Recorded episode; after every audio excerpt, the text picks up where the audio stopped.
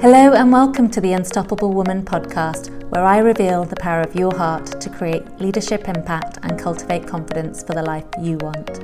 I'm your host, Glyn Bailey, and as a corporate finance leader, executive coach, entrepreneur, and author, I know all too well the challenges that prevent female leaders from claiming their seat at the table. In this podcast, I talk all things to do with self leadership, sharing stories, insights, and guidance on how to ultimately get out of your own way to live a life in alignment with who you are. When you begin to see the impact that you can have, no matter where you are starting on your journey, life becomes one huge adventure. I'm so excited that you are sharing the journey to Unstoppable with me.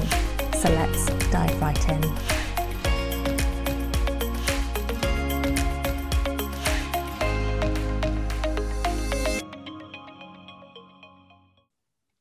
Hello and welcome, and let me introduce you to my guest this week, Dr. Ali Young.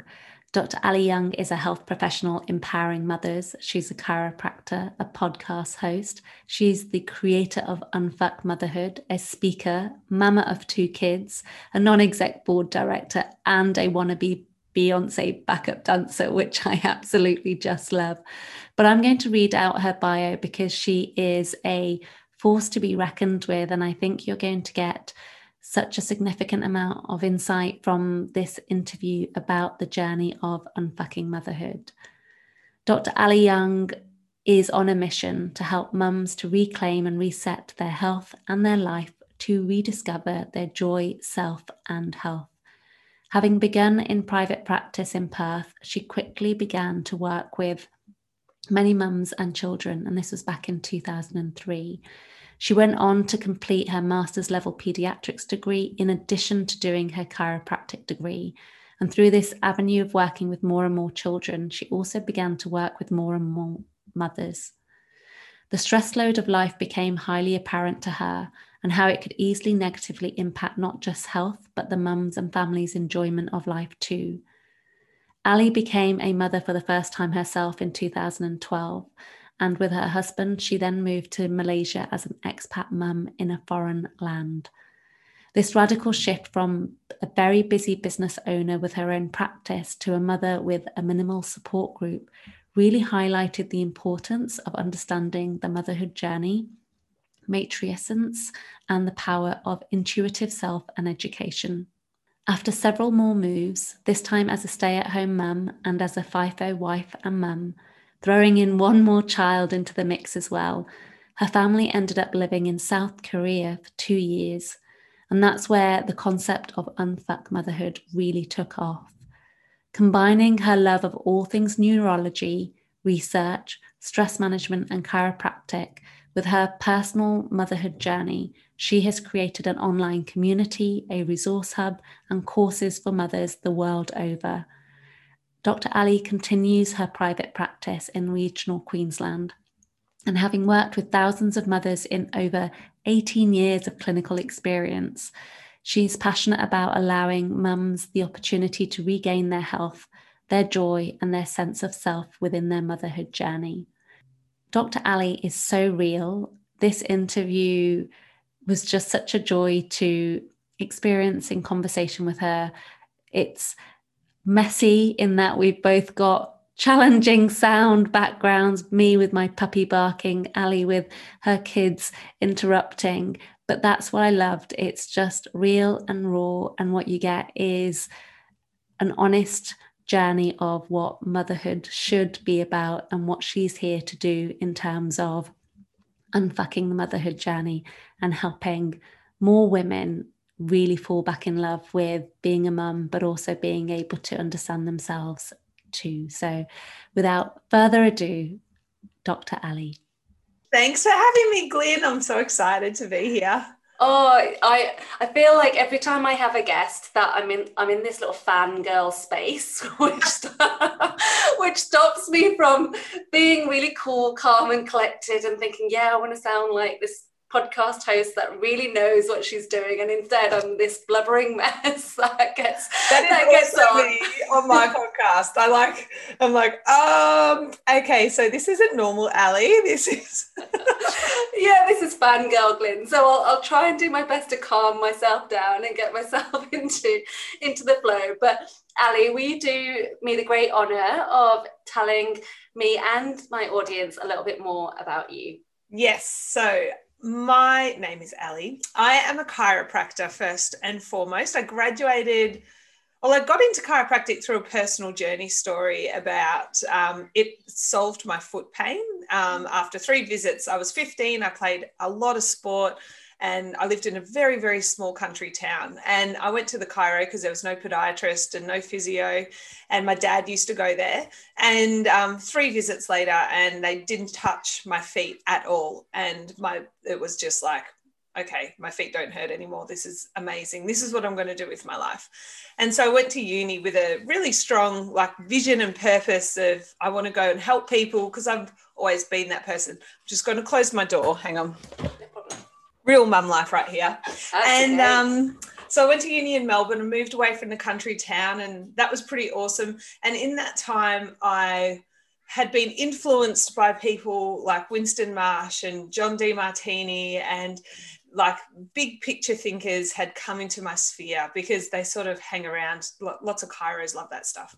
So I moved to the other side of Australia. Um, I got a job halfway through my final, my fifth year of uni, and they were like, "Hey, do you want to come to Perth?" And I was like, "Oh yeah, that's great. I don't know anyone there, but yeah, why not?" Oh, So great. literally just grabbed a girlfriend and we drove from Melbourne to Perth over five days. Didn't think like we were 23, right? We're like, oh, we won't need to book accommodation. No one will be doing that. Ha! So we like slept in our car in a caravan park one night. We like took all my bags out and put it in my on the ground outside our car and hoped they were still there in the morning when we woke up.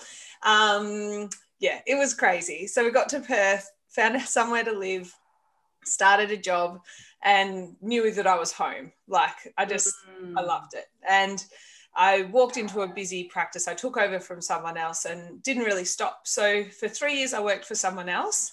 And then my best friend, who's a chiropractor, um, who I actually took my original job over from, she was like, Do you want to come and buy in and work with me? I was like, Oh, wow. Sounds great. So then for I think nine years, eight years, we owned our practice together.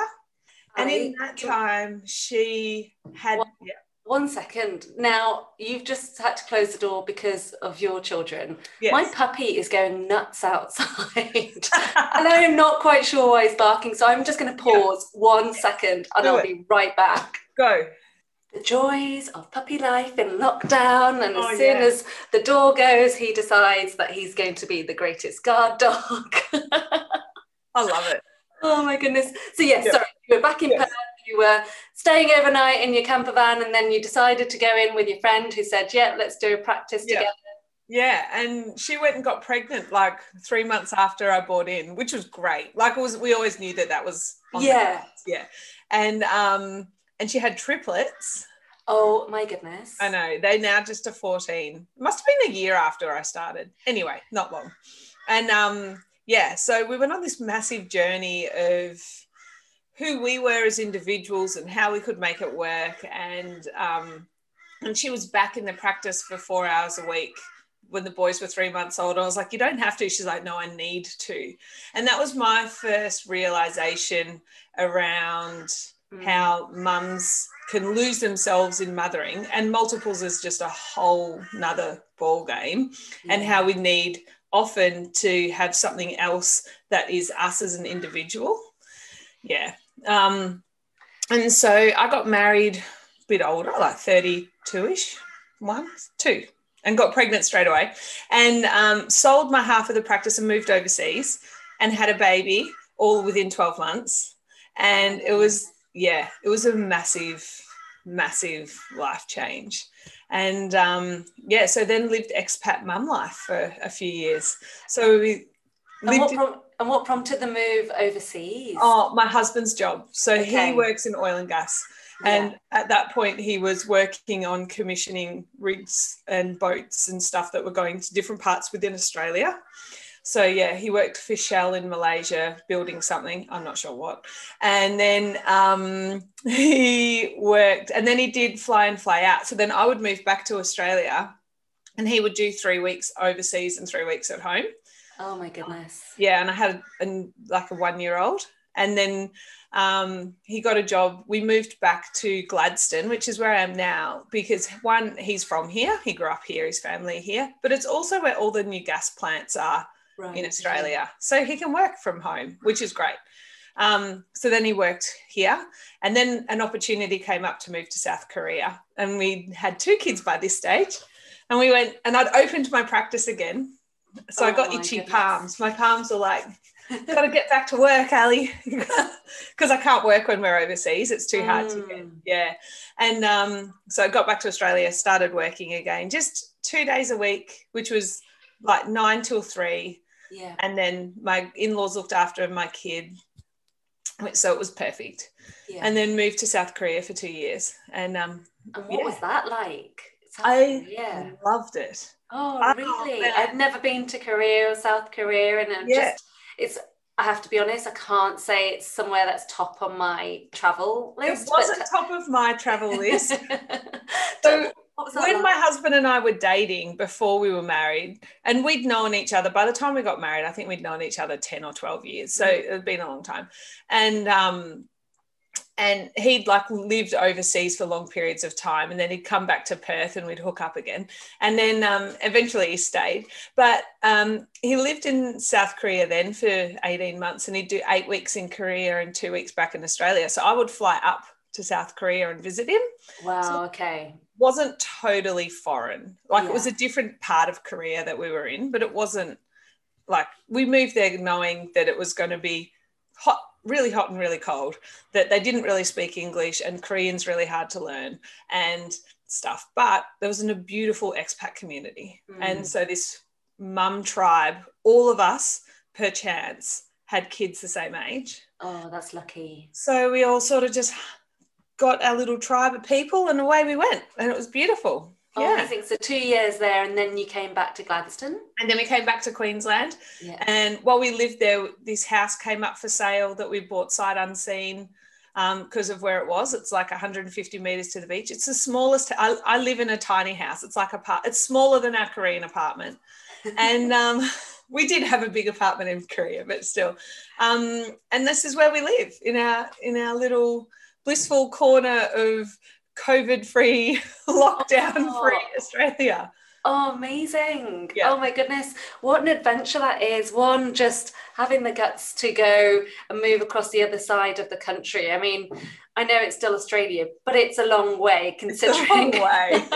considering the size of the country. Yeah. And yeah. then to have to have the expat life where your own career is essentially put on hold for a period of time while yeah. you focus on motherhood and, and the family and then recalibrating yourself to to find something for you again back into yeah. work how did you manage that constant disruption to your own work journey and then being a mum that that must have been yeah. a, an interesting time so I completed my chiro degree, which is five years undergrad, and then at the end of my first year of practice, I saw a lot of children. I was like, you know what? I need to do a master's in pediatrics. So I started that journey. And it was based somewhat in Australia, but the research component at the end, your supervisor was in Wales at the University of Wales. And um, and so that took me, I think, six and a half or seven years to do. So by the time I got married, I just finished that master's in pediatrics about 18 months before and I had I had this inkling that I wanted to. It's so funny online teach um, chiropractors about working with children, which is now such a common thing. And I told my friends, like my chiro friends, about it. They're like, no one would want to do that. Everyone wants face to face. And now I'm like, oh, maybe I should have done that. Anyway, not listening to that nudge. And um, so when we moved overseas, I actually um, began coaching new graduate chiropractors because I couldn't I couldn't be in practice myself, but I could help other chiros up their skill set and up their communication game in talking with families and working with families and stuff. So yeah, and I did like research reviews and I would still present at conferences. So when we lived in Korea, I flew back to Australia and left the kids at my mum and dad's for a long weekend and flew to Perth and did a three day conference I presented. And so I still had it in there. It was yeah. still going. Yeah. So talk to me about nudges. So you've just mentioned you've ignored yeah. one nudge, but you're doing something quite different now, not just to your chiropractic work, but you've got additional, I would say, how would I describe it? purpose that's deeper, it feels like it's coming through. Yes, absolutely. And the reason that it does, I don't know, I just, last year was a tricky year for a lot of people, like yeah. 20, yeah. And I was in practice and I had so many broken mums coming to see me. They were stressed, they were fatigued, and they just hated their mothering and their motherhood journey. Like it just wasn't healthy for them. They didn't know how to get out of this. It was like a rut that they were in. And the stress and trauma of the world being so heavy, on top of the lack of support because everything shut down. Yeah. And they were coming in saying, This is fucked. It's terrible. I hate it. And I was, and then it just was like, I can help these people, but helping them one on one, I can help a very small amount every day. Yeah. Helping them, what I can help them with, I'm sure I can't put my hands on them and do my cranial work and get that ease back in their system physically, but I can help with all that other picture, which is a huge part of it. Yeah. Yeah. So, so, so tell us, yeah. So tell us about unfuck motherhood because for for this transition into from your chiropractic into the online space of helping mums essentially unfuck their motherhood journeys yes. and fall back in love with themselves and the journey of being being. Yeah. yeah. What was what were the kind of problems that you were seeing come up? Because I know a lot of my my audience will be executive working women mm. that will have children managing very stressful jobs yeah. with environments that are high pressured, high expectations for delivery and performance, whilst as you've said, navigating the last 18 months where there's been extreme levels of uncertainty, a whole heap of fear, homeschooling, all of this all week, yeah, all the things to yep. run, run, the household and, and keep that container safe for, for their own families. Yep. What were the kind of common problems that you were seeing being presented in terms of the questions they were asking or the pain points that they were experiencing that you just thought oh my goodness i've got i've really got to deal with this this area. Yeah. I think one of the biggest things that hit home for me is the societal pressure to be the perfect mother. And it's in literature it's called intensive mothering practices. Um, it's called intensive mothering practices or the perfect mother myth. And it's how us as a society have driven our mothering and our motherhood to look a certain way and be a certain way. And so that has been building up over time. Sorry. That's all right.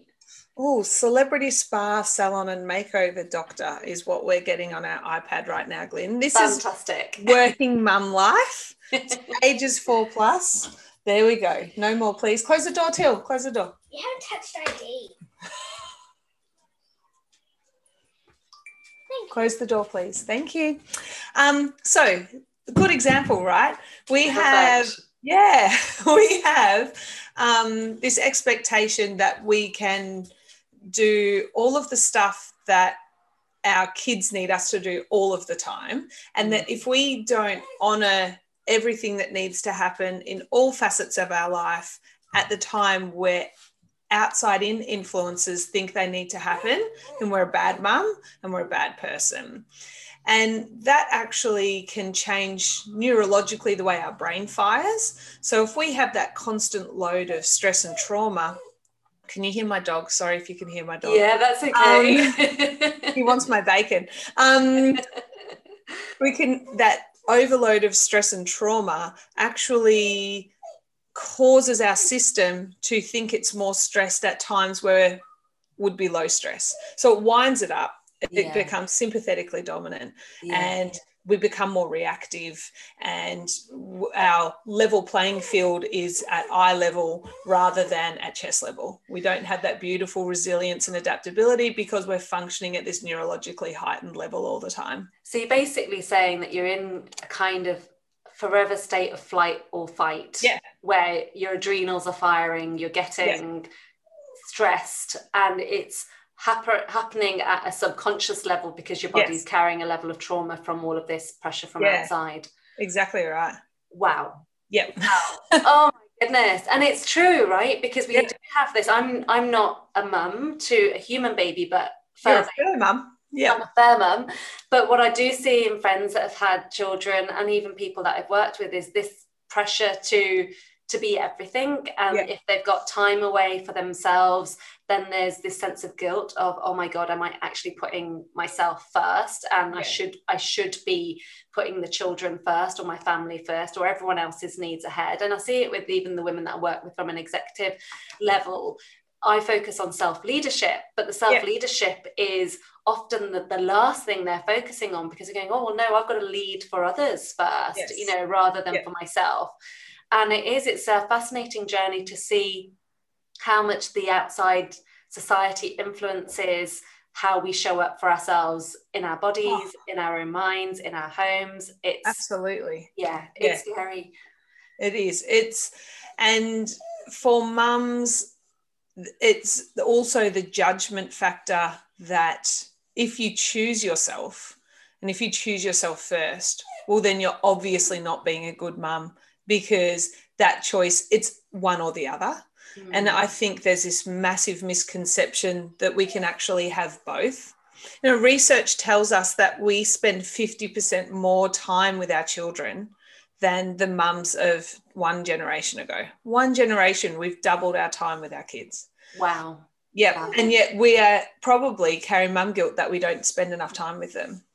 That's and insane. Isn't yeah. it insane? Yeah. Yeah. So the working mums, like I I'm lucky, I think, being a chiropractor because I can choose my hours and I own my practice. And I'm in an air. I'm going to put my dog out so he stops. No problem. First child problem. Um, I think the kids have bacon too. Um, and so, where was I? So it, I was too busy concentrating on the dog now going out. So you were talking about, oh my god, I'm having a brain fart myself. so you had you are flexible in choosing your hours because you have yes. your own chiropractic, your own your That's own. So, so I can choose it. So I do school drop off four days a week. Um, yeah. And there's only one day where they go to before school care. I finish, I only do two late afternoons a week. And I have three afternoons where I can like run them to sport and do all that kind of stuff. And I've also created, been blessed with, so thankful for a tribe of mums too. So when one day one mum picks one kids up one kid up and takes them to gymnastics. And then my mother in law lives in town. And so she does a pick up and a look after the kids another day. So I'm really lucky that I've been able to curate mm. like that environment. And it, so it's from a position of privilege that I say that, you know, we can do both. And we definitely can. But even for me, who knows the things, who has her five pillars of motherhood down pat. She knows that she's got to look at all of these areas to be a whole person to show up for her family. I still will go a month where I'm like, oh my gosh, I didn't go to the gym today. Like this whole month, I didn't go to the gym mm. because my life gets busy. There's yeah. kids that get sick and stuff like that as well. So we have to give ourselves a break. And I used to beat myself up then about that. And I'm like, no, this is just life. And we make our choice. And our choice from today is to do it differently. Yeah, absolutely. So what's your aspiration? So with Unfuck Motherhood, it's essentially your doing a program to help mums navigate the journey of motherhood and finding sort of clarity back yeah. to being able to enjoy the journey to, to overcome some of this ex- external trauma and society expectations and also give themselves permission yes exactly yeah, yeah. so we go through a six week journey together and in the first week it's um, all about society and yeah. expectations and even looking at how you were mothered and how that reflection is maybe impacting on your mothering choices? Are you choosing subconsciously the same way? Do you catch yourself saying things in your own mother's voice like I do? Um, do mm. how is that influencing the choices that you make? Because I think if we can bring an awareness to that for women in the world, then they're going to just be mind opened to that they have choice because Yes. at the moment so many women don't even realize that they can choose their own adventure when it comes to mothering um, and then we go into neurology because i'm a brain Mhm. nerd Yeah. and um, so we spend a week knuckling down on the way the mother brain works, how our brains change, how we are gifted extra pathways when we're pregnant that people go, we get pregnancy brain. Actually, our grey Mm. matter has shifted so we have a better ability to connect to our child, yeah. and that stays with us forever yeah, so it's wow. a shift in brain function. Um, and how when they develop and go through their stages our body responds differently too. So all of that how we can influence our brain and what keeps our brains healthy. And then we move into a module around food and nutrition and coffee and alcohol and all the good stuff. And then we move into exercise and we do a week talking about how we can move our bodies to nurture ourselves and then we go into values yeah. and how your value systems have shifted and how you have gone possibly from value systems here pre kids Mm. to value systems here post kids. That's not my kids. And um, I was like, that's a baby. um, and and that I know for me there was a massive disparity because I thought I was failing in the mother thing because my values had changed so dramatically. Mm. and it was just a I needed to work through that on my own. And so helping mums to do that and how that can look and how that can look in a fun and joyful space, yeah, wow. bringing play back into our worlds. And then from there, we go into reviving it. So we come up with a plan of attack, basically. Oh, it sounds amazing. Can Yeah. I ask, based on the work that you've been doing and the women that have come through your program, also, I guess, with, with the combination of your practice work, hmm. what's the effect on women that you've seen had that you didn't even imagine that it could have with the work that you've done? That's that's Yeah. just absolutely blown you away and gone, oh my goodness, I hadn't even considered this, and this is what someone's experienced or or had as an as a result. I think you sort of touched on it before, Glyn, actually, with the ability to recognition recognize that they can give themselves the permission to Yeah, do what works for them and it's not making them a bad mother. yeah, So I've had women who've come on and they say, I've been a mum for six years and this is better than any wine night with my girlfriends, Pilates retreat, anything, because I feel like I've come back to me and my essence of myself. And I'm like, oh, and this is from That's like high flying lawyer mums. And um, yeah, and I think it's that it's the ability to give mums their self confidence and self awareness back that they've got this, that their body's got their back. And we just need to nurture ourselves so we can nurture the world around us. Yeah, I think that's so so important. I think there's definite synergies with the the work that I do in the same way where it's about being able to be true to what you need at an internal level, being able to understand your own narrative, understand the, the, the patterning that we've got that says, I've got this pressure on myself. And actually, where is that coming from? Is it really mine to carry, or is it from outside of is it from outside of me? And I think when you touch on the fact that we're spending uh, mums now are spending more time with their kids than they've ever done 50% Hmm. more i can relate to that because i look at my mum's journey and obviously not having children of my own but my mum was, was a single parent bringing up two children on her own Yeah. so she had to work and i remember the amount of times that I'd be like, "Oh, can you stop working?" Because she she'd basically have a separate uh, room at the back of the house where she would sew. So she was at home so that she could she could take care of us by being physically in the same Same same home. Yeah. Yeah. But um, she didn't have the, the money for having sitters or, or, or, or people to take care of us on a long term Mm. basis. So she she she bought the sewing machine. So she, she used to be in a factory. She came back, worked um, at home with a sewing machine, and so she'd be at the back of the house, and we wouldn't see her. So she'd you know sort out breakfast, and then she'll go off at say eight o'clock in the morning, Yeah. and then we might see her at lunchtime. And if we're lucky, we might see her sort of around four o'clock as she might come back in just to Yeah. get a bit of a snack. And then we'd see her at dinner time. And then she'd have an hour with us at dinner time and we'd help wash up. And then she'd go back and she'd be working till 11. And the amount of oh. time Oh, oh, it was insane. Yeah. At times where you we'd just be as kids going, oh, will you play with us, or can you play a game, and can you do something? It's just it just wasn't something she had the capacity to do. She was like, well, I Mm. can either play with you, but who's then going to bring the income in? So Yeah. at a young age, I know I was certainly exposed to well, you've got to be able to be independent and stand on your own two feet because if you don't, then nobody else is going to take care of that for you. And as a child, whilst that was a huge amount of responsibility to take hmm. on, I think coming into my adult years is an appreciation that she, through her needing to do what was appropriate, so she wasn't necessarily choosing herself, but she was choosing what was appropriate for the circumstance Yeah. and if she was carrying the guilt of oh my god i've got to play with my children as well as trying to bring home the mon- money for the family Yeah.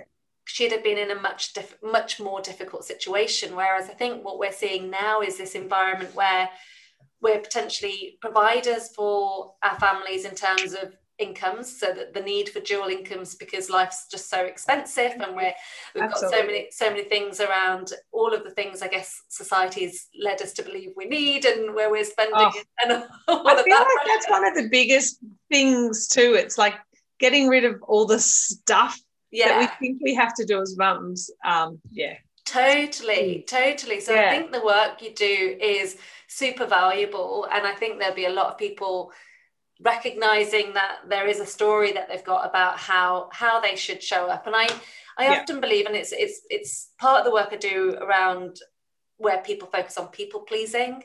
And it's this sense of going, well, if we condition other people to believe that their happiness depends on what we do for them, then we're leaving them weaker and we're leaving ourselves weaker Yeah. because all of a sudden we're saying your happiness depends on how I show up and my happiness depends on how you show up for me Yes.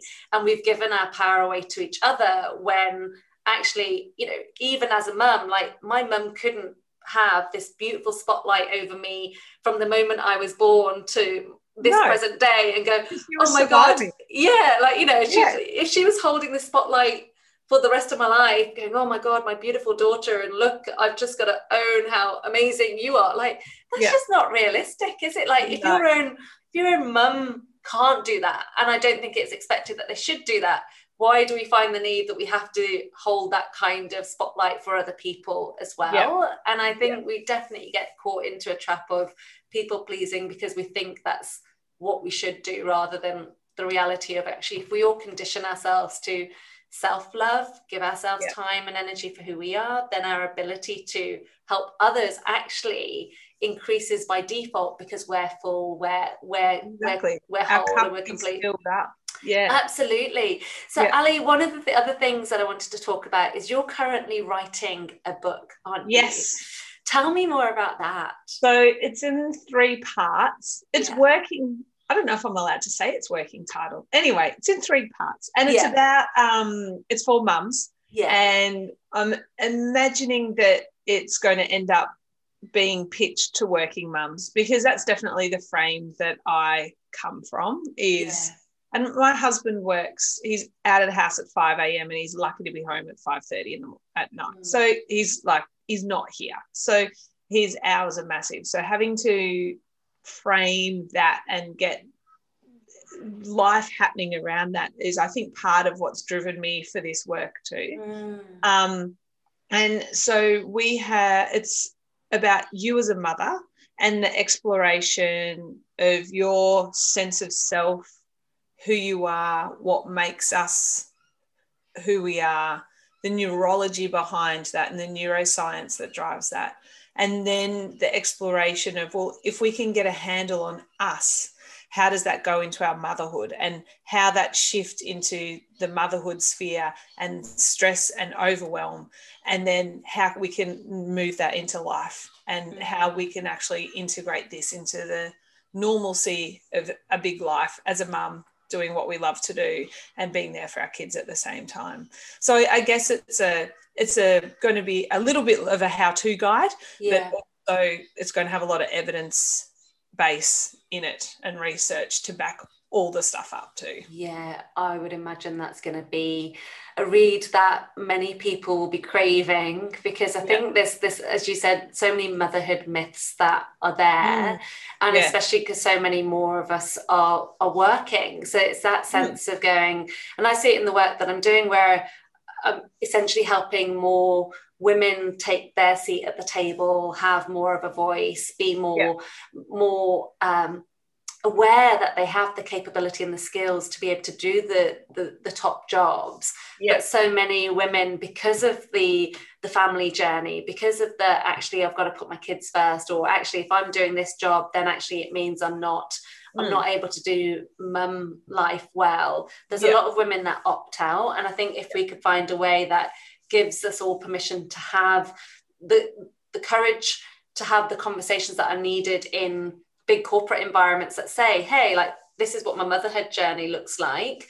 And this is what I know I need. And therefore, yep. how can we have a conversation that changes the expectations of women at the top versus yes. their male their male counterparts? Because they but are different. And absolutely. We bring such different skill sets yes. to business. And I think that that's what gets forgotten about too.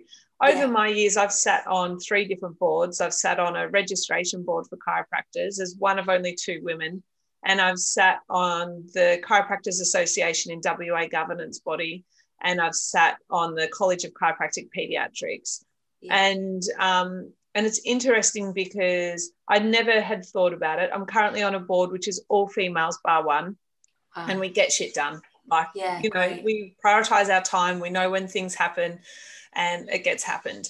When we were on the male dominated boards, it was a talk fest and and then when things needed to get done they'd automatically look to the woman on the board because you could make it happen so and i was like yeah but that's now retrospectively that's not right at that time i was uh, mid 20s, yeah. super passionate about it. I just like, yeah, I, I can do that. So, yeah, yeah, and you take yeah. it on and you just do it. And I think that the way that boards work and companies work in that regard need to get looked at quite closely too, because it's accepted that the men have the big ideas and the women do the work, is what I see it as. And that's not true. I'm the no. big ideas person. Yeah. Like, I have this brain that goes at a thousand miles an hour, and I get to work every morning, and my support staff are always like, "So, what are we doing today?" I love that. I love it, and I so love that I've found people that can support me in that journey, and we're all mums bar one, yeah. and we all bring different skill sets. So yeah. yeah. But raising awareness of having that conversation, I think, is part of it because I don't think mm. women at the table would have the knowledge to have those conversations without understanding some of the work that you're doing around actually what what makes them different yeah. as moms versus pre-kids and then what skills do they have i know i know that i'm trying to think back now which piece of research i forget the, the name but i know there was a piece of work done which indicated that when women were coming back from maternity leave that it was better to put them in roles which had high level of people leadership focus, especially if you had a poor performing team that yeah. when returning from maternity would do much better in turning a team around and raising the performance of that team because she was so tuned into her body and yeah. that ability then to connect with the team around her that she would succeed in that whilst her brain then readapted to sort of the mental work that's needed to do sort of more you know analytical yeah. type work and that's other problem solving mm. yeah and I just thought oh isn't it interesting when women come back from having their babies and then they're mm. in these mental heavy work analytical roles that they might have to be doing and then going oh god you know i've still got baby brain or whatever yeah. that's supposed to mean. I have no idea. But well, it's such a myth. Yeah. There's this beautiful neuroscientist called Dr. Sarah McKay, and she does a course called In Her Brain. And it's a neuroscience course based on her book, The Woman's Brain Book, which is, I have to say, like one of my favorite books. It ah, is awesome. So good. And she talks about the myth of that. Yeah. Yeah. And I'm like, yes, yeah. Bring it oh it's good. but it's but it's useful to understand but it, you kind of go if you if you're seeing that women are so connected to their bodies at that point and yeah. you mentioned earlier just that ability to connect with their children therefore that does flow on into how you then lead your lives and how you connect with others. I'm going oh my god there are a lot of dysfunctional teams out there in the world. Yes. Get get a strong woman that's connected to her body yep. after having a family and put her in there because she's going yep. to be able to just do what is innate in her in her being yeah. at that time. Yeah, that's correct. And her amygdala responds differently too. So the amygdala is the part of the brain that is like the noisy person in the back seat that shouts at you if something's not right. Yeah. And it and it reacts differently once we've had children. And so it responds acutely to our own children, but it's less responsive. I think I'm right here to external influences so your more ability to have Even. that calmness as long as you're not functioning in that super stress mode yeah um yeah is phenomenal oh wow that is yeah. absolutely fascinating oh my yeah. goodness oh my goodness so al tell yeah. me what should people know that i haven't asked about you and your work oh um I guess the main thing that I want people to know is that they have all the answers within themselves. Our body is this beautiful, innate, healing machine, is not the right word, but entity that has the ability to do everything that we ask of it. Yet we often are either not aware how to ask the right questions of it Mm. or how to allow it to function for whatever season in our life we are to support us. And that's not just support us physically, but to support us mentally and emotionally as well. And it's this beautiful journey within motherhood is that our seasons change and our body responds accordingly but that doesn't mean that you're broken and it doesn't mean that you can't do things anymore. It just means that maybe we do it differently we need to honor that. But it's absolutely amazing and you've got that power within yourself to do and be the person that you really want to be.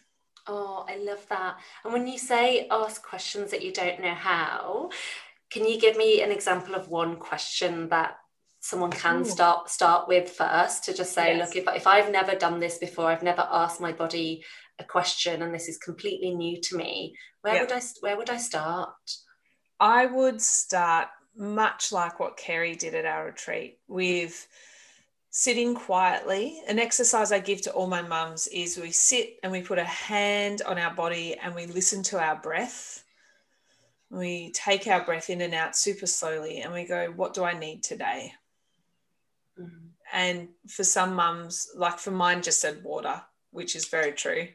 Yeah. Um, and for some, it will be calm. For some, it will be fun. Often mine screams dance at me. Love that.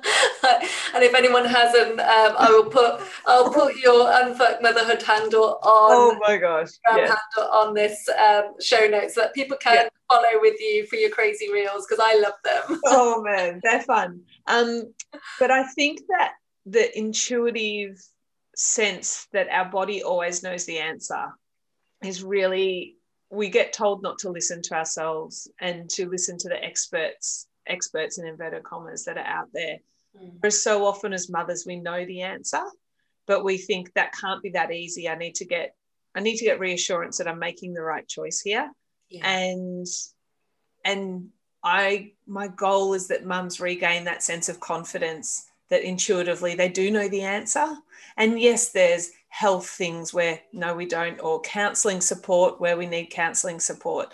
But really you're you've got this inside. Mm. and um, and it's just a, the ability to unlock whatever's blocking that connection again and get back to yourself. Yeah, yeah it's like tuning in yeah. isn't it? You've got all of yeah. these different radio stations and there's got so yeah. much noise and you're like right i'm in that station and that station. Actually what you want is your own. And, oh, own station. Yeah and you're tuning yeah. into that and you've you've got the frequency right and you just go right that's it. I can i can hear myself now and i don't need to I don't need to worry about all of this external noise because actually yeah. I've got I've got what I need. I love yeah. that.